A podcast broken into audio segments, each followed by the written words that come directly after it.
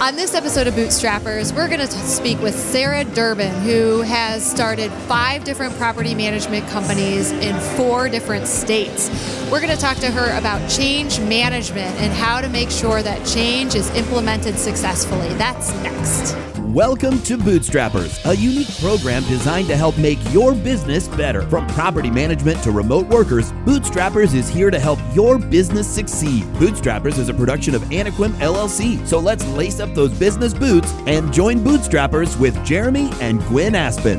Welcome to Bootstrappers, where we talk about topics that are interesting to real estate and property management entrepreneurs. I'm your host, Gwen Aspen, and I'm joined today with the lovely Sarah Durbin. Thank you. She has a history of running many management companies, 5, in fact. She's owned and operated across 4 states, and now she does consulting full-time. Today we're going to talk to Sarah about change management, one of the most difficult things in business, and how to do it successfully.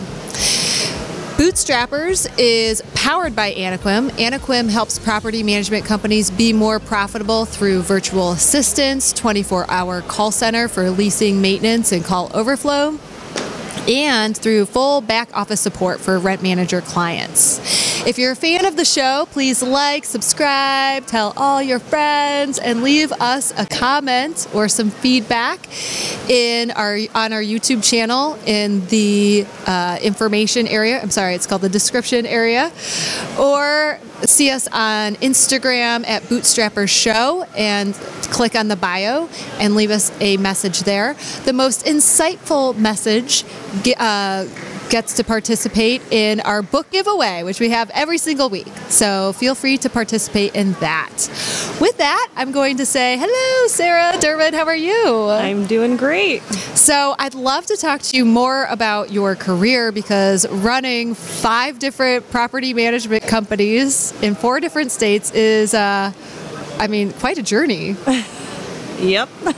Tell us how that happened. Started with 1 and went to 5.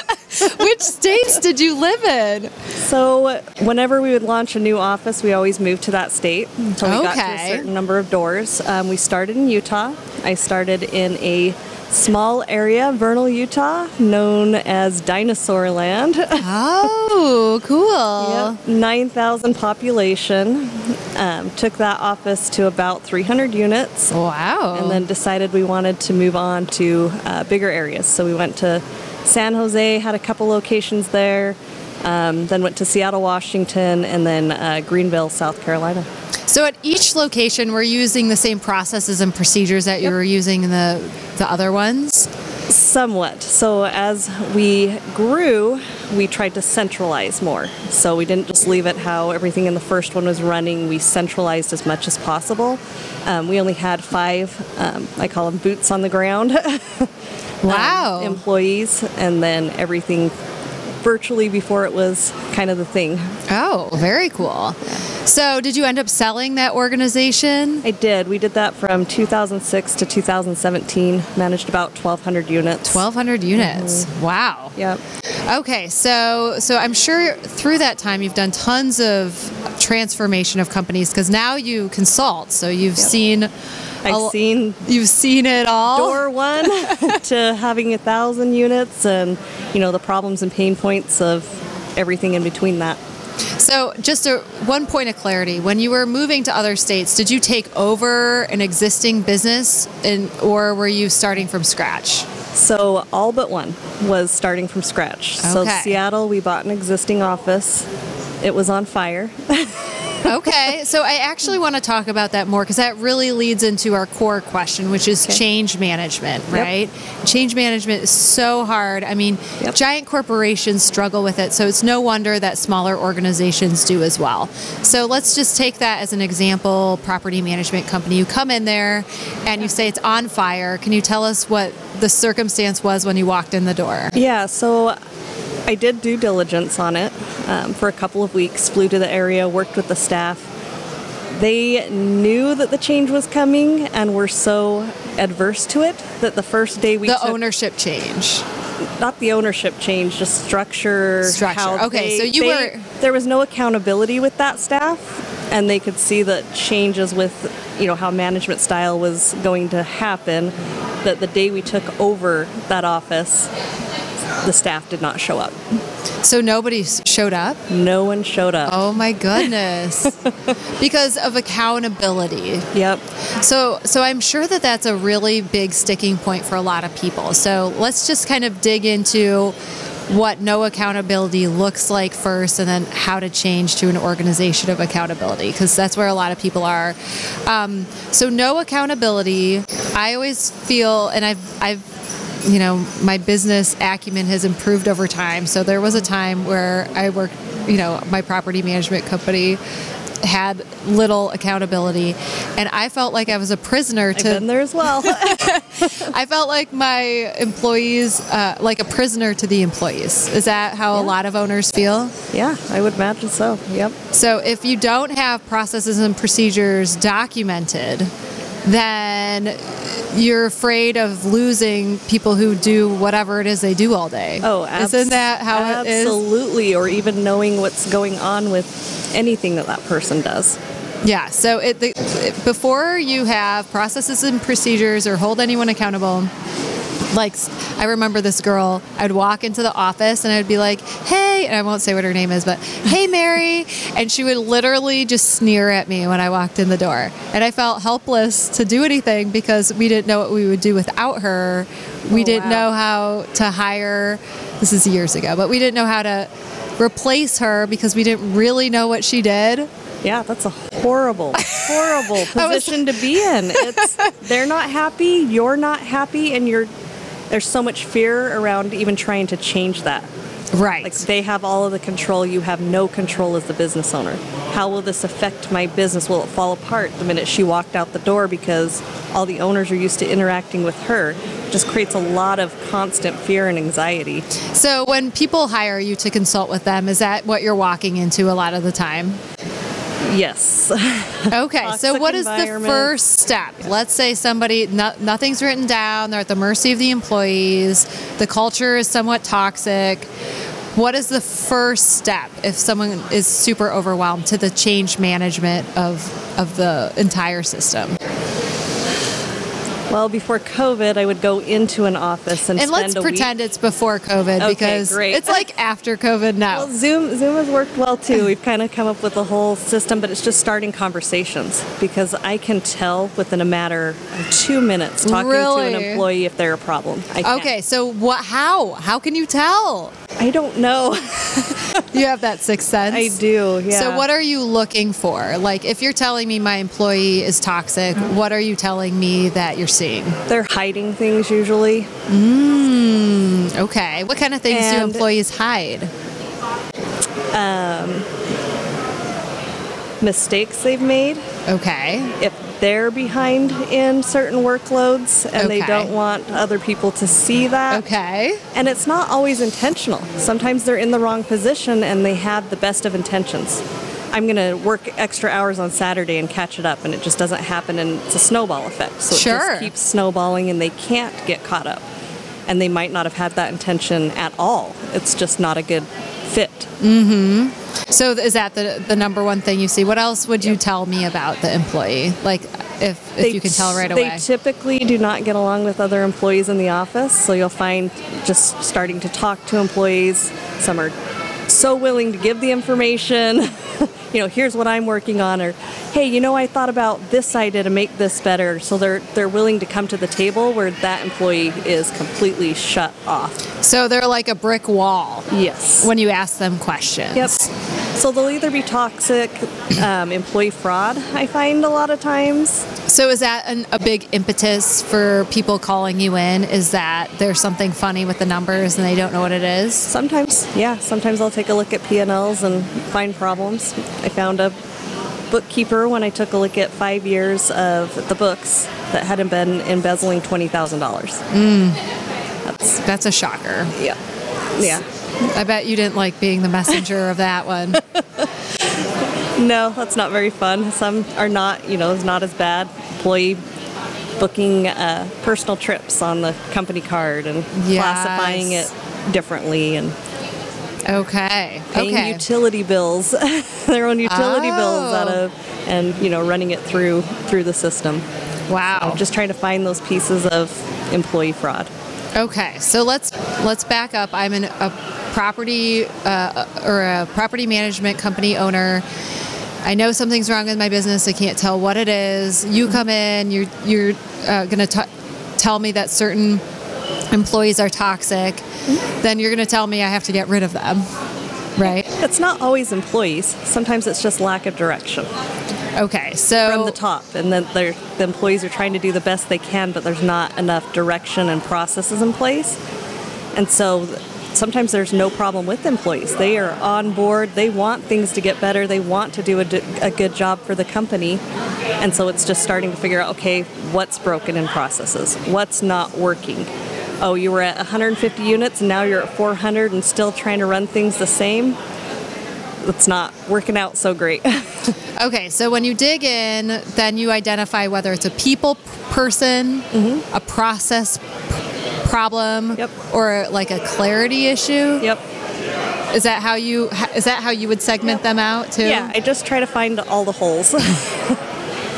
How long does that process of uncovering everything take? It depends on the company. Okay, but from what to what? Like a week to 3 weeks? Yeah, it just depends on how much they want to dedicate to it. So come in for a week and we fix certain things, give them homework. I've got clients that I still work with every single week. I get on with them for an hour, and it's kind of more like accountability. Okay, how's this going? Okay, what steps can we take to move forward with this? Implementation, I'll sit and help them implement, because a lot of them get stuck. Like, you'll tell them what needs to be done, and then it's overwhelmed. And so I want to make sure that they've got the tools or help that they need to actually roll it out. So that's such a key of what we're going to do. So some companies having a lot of problems, obviously you have to implement change. Yes. What are the steps to truly implementing lasting change? So finding the problems. Okay. And then chunking it down to bite-sized pieces or action. What is an example of like a big project that in the first step? Like a big project change. So maybe like turns. Let's talk about move-out yes. process. Tenant's going to give you notice, and the whole process of going from when you got that notice to a new tenant moving in.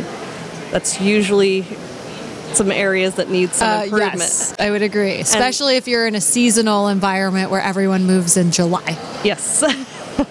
Yes, so taking what they currently have and seeing what's not working, and then chunking it down to what needs implemented. And so you're usually not only talking to, you know, the company owner, but the employees that are actually doing the work. So it starts with asking good questions. Yes. And then then you go down to a state-specific level too. Like, are we meeting all the expectations of, okay, the state's requiring 14 days in the security deposit or 30 days in the security deposit, so making sure we're not missing any of those pieces. So when you're chunking it, like, what would be an example of one step? Okay, so one step would be get all of the information of how the process is working now. Okay. And then next step is finding all the holes in the process. And then next step is chunking down what needs to be done to fill all the holes in that process. Then next step, have everybody review and be happy with the process, especially those that are doing the day-to-day of that process, and then implementing that. So maybe, you know, they're using something like Lead Simple. So we're going to create the whole, like a flow chart of all of the steps, and then, you know, create that into Lead Simple or whatever system they're using. Some of them aren't using systems, so maybe checklists, but making it so that there's something to follow and we're consistent with the process. Okay. So when do people usually revert back to their old ways the second you leave? We create the accountability. Okay, so that's like the last step of the process. Yes, and when accountability starts to happen, staff starts also creating each other accountable too, because departments interact with each other. You know? And they see that it makes things less stressful. Yes. So they're like, oh, I love it. I see a glimmer of hope that my life will be easier and I won't want to slip my wrists in July when everyone moves out. Exactly. And just, you know, the the accountability, and then there's usually like meetings missing, so we'll create a weekly meeting and then have what they need to bring to that weekly meeting so all the departments are on the same page. So let's talk about accountability, because I know that that's super hard. Mm-hmm. So you're saying that the employee's going to put in the score. Are you a scorecard person? I'm not, but it's similar. So we can talk. What do you call it? Like the KPIs or whatever? Yep. So so they're putting into like whatever framework, like a spreadsheet, the KPIs, for instance. And if they're out of scope, then you're asking the leader to do what? Like Tell me why. Tell me why. Ask more questions. If something doesn't look right, then you need to start digging. It's a red flag. Something's going on. You know, did we not close as many leads this month? Why? Why didn't we close as many leads this month? What lead source is broken? Or did my BDM have a personal issue in his life he didn't tell me about, or she, and I need to dig a little deeper of what's going on? Or is there a process issue where we're just not even seeing the leads because of some systemic problem? Something broke down. There are glitches. So when you're working with leadership to become better, you're teaching them how to ask the right questions. Yes. Ask questions and look for the holes. Okay. So, and then you want the, you know, the staff members to also, team members to also want to talk and interact with each other. Is it important to a leasing agent that the BDM is in conversation with somebody that has 30 single family homes? And when they normally only close, 12 new management agreements, that's double the workload that is a good chance coming their way. That's a good heads up for the leasing agent and anyone else involved in the onboarding process that their workload may double all of a sudden, so that the team can work together so that it's more seamless than all of a sudden a change like that coming in. So are most of the cultural issues that you see in property management companies, they come down to change management, like understanding when something is broken and fixing it, and then also holding people accountable once things are fixed, and then the communication piece? Is that really where the big problems tend to be? Yes, yep. And communication is a huge one. Are there any other areas where the owners typically have blind spots? Oh man, let me think for a second.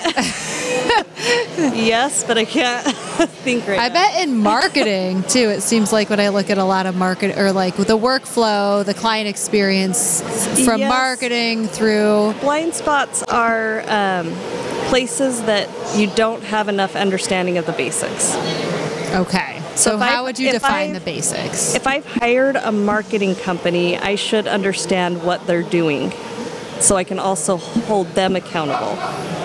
If I've hired a bookkeeper to handle my books, I need to understand the basics of a P&L and my financials and not just be leaving it to some other person. If my main office manager walked out tomorrow or had some sort of family emergency or health issue, do I have the basics down enough that I could temporarily band-aid that?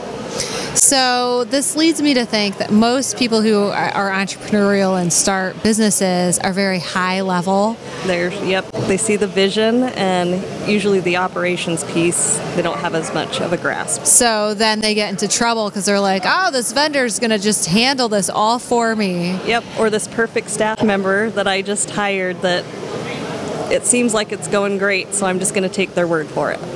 Okay, so really your message to leaders is to dig a little bit deeper, ask the deep questions, know how to hold people accountable. And if there's a red flag, dig for a minute. Do you think people neglect digging because they just don't want the answer? That's part of it. That is definitely part of it. And part of it is day-to-day. You get stuck in the day-to-day. You never take the time to step out of your business. So I used to take a not a vacation. I used to go stay in a hotel, and a lot of the times it could be even where I was living. I would just go stay in a hotel for 2 days. So if I needed to take a look into something, I would separate myself from the day-to-day of the business and actually step out and implement something or look at the problem that I was facing so that I could come up with solutions or all the action items that I needed to take to implement what I was trying to implement, because it's really hard when you're sitting at the desk and you've got staff interrupting and so-and-so's property's flooding and over here this issue's going on, and so it's so easy to kick the can down the road. It is really hard to hold ourselves accountable, and that's where coaching comes in great, because it's somebody holding you accountable every single week. You want to get in shape, you hire a trainer. Your car needs service, you take it into Jiffy Lube. And so it's just somebody holding you accountable, helping you implement and get those things in place. So you really do recommend people leave their business for a few days and like go on a vacation and really think strategically. Yep. Away from the business. I know quarterly isn't realistic for most, but at least a couple of times a year. Look at your goals. Where are you at with it? What problems are you having? What criticism from your staff have they given you that you need to take a look at? So before you go on that retreat, if you will, do you recommend them doing like an internal survey, like making sure that they have all the data gathered ahead of time? Yep. So they can sort through it? If they can. Some of it is just getting yourself out of there so that you can start taking a look, right? Right. I've got this problem going on. I need to spend 3-4 hours taking a look at this and how we're going to fix it. Let me get out of all of the fires for a second and everything going on, and hey, only call me if it is a true fire at a property. If something's truly burning down. If it can wait 4 hours, 6 hours, that I can be uninterrupted, sitting in the quiet of a hotel room, then it can wait the 4 to 6 hours and I will check in with you. Okay, so identifying the problems, really clarifying the issues, separating yourself from the company, all good things. Now let's say I'm rolling out the change and nobody on the team likes it. That is, you do not have the right staff in place, because in property management, as you are growing, there will always be change. Okay, so it starts with really maybe even the hiring process, just letting them know that there will always be change. Yep, and embrace change. You want people that are going to embrace change, that come to you with ideas as well. They may see something that you're not seeing, and so you want your staff to be able to come to you with ideas as well. Or, maybe help you see the full picture, right? So that having a culture where it's okay to maybe have those hard conversations and push back. Absolutely. And the mistakes, too. We are humans. Interacting with humans, they're going to be mistakes. And so just knowing that, hey, bring the mistakes, let's work through it together. Just communication, open conversations. So that's really like a psychological security for the employees, that they're not going to get fired or yelled at if they bring up a problem. Yes. So do you find that oftentimes when you come into a company, the owner really needs to work on their leadership style? Yes. Okay, so what are some common ways that a leader could improve their style to improve their business? It depends on what's going on. So some might be just non-communicators wanting to shut themselves in their own office. So is that like avoiding the problems? Yeah, I think so. So it's like a personality that wants to pretend the problems aren't happening? Yep. Okay. Or expected a certain level from the staff and there wasn't clear enough direction. Others,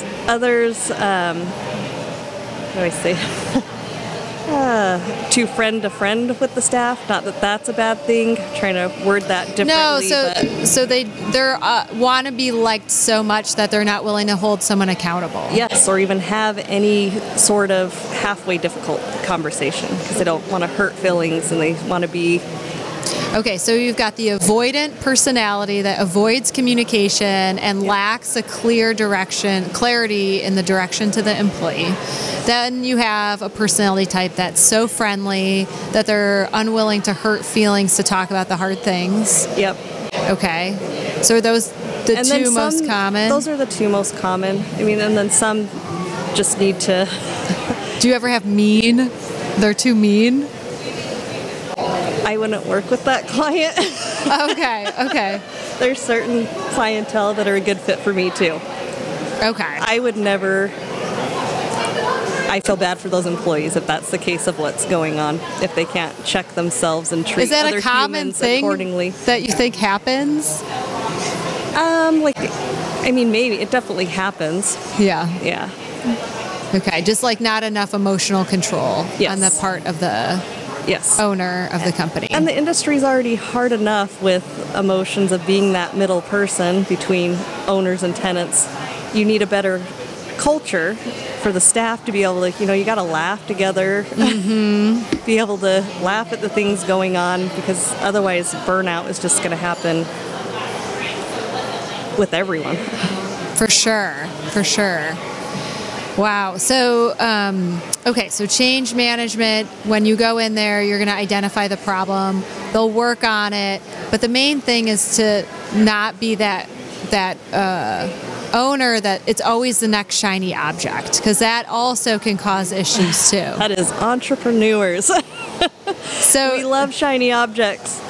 Yeah. So it's great to have ideas and write them down, but get the current thing that you have going under control before you're jumping onto the next shiny object.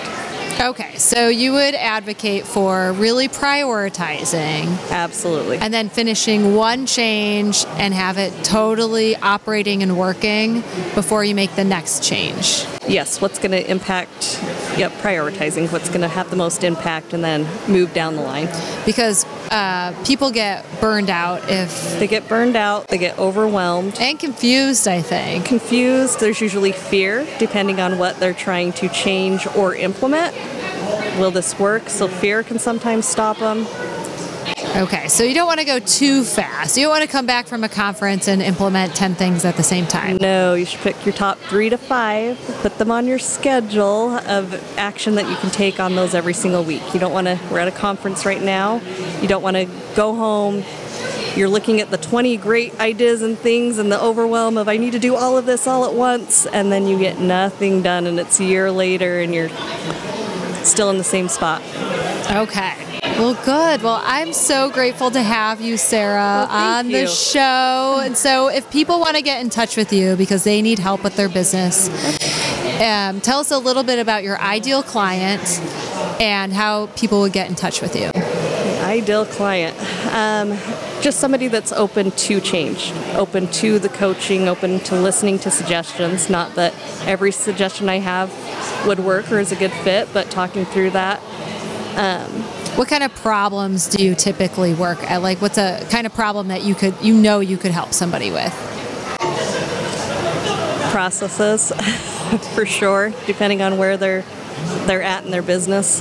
Okay. So being able to go in, maybe we're at 300, now you're at 650, and finding the holes that you're now experiencing. Everything was running fine, and now you've got some holes, but you have no idea where they're at. I like finding the problems and solving them. Okay, and so also for those clients that maybe they've had process improvement be on their list for 18 months. Yep. And they still haven't changed it. Maybe that's an indication, or they haven't worked on it. Yeah. An indication that they need some support. That would be a great client at accountability and helping them chunk it down into bite-sized pieces to be able to take some action. Okay, great. And where would someone find you, Sarah? Sarah at sarahdurbin.com, S-A-R-A-H, and last name Durbin, D as in dog, U-R, B as in boy, I-N as in Nancy. Awesome. And to participate in our book giveaway this week, please go to our YouTube channel or see us at Bootstrappers Show on Instagram. Leave us a comment. Our book of the week is Atomic Habits, an easy and proven way to build good habits and break bad ones by James Clear. Thank you so much for being here, Sarah. Thanks for having me. And that's a wrap for this week on Bootstrappers. This has been Bootstrappers, a unique presentation designed to help you better understand how the world turns. Contact Gwen or Jeremy at hosts@bootstrappers.club or visit our website, anequim.net. Be sure to subscribe to our podcasts on Apple, Google Play, Spotify, and our YouTube channel. Thank you, and join us next time for Bootstrappers.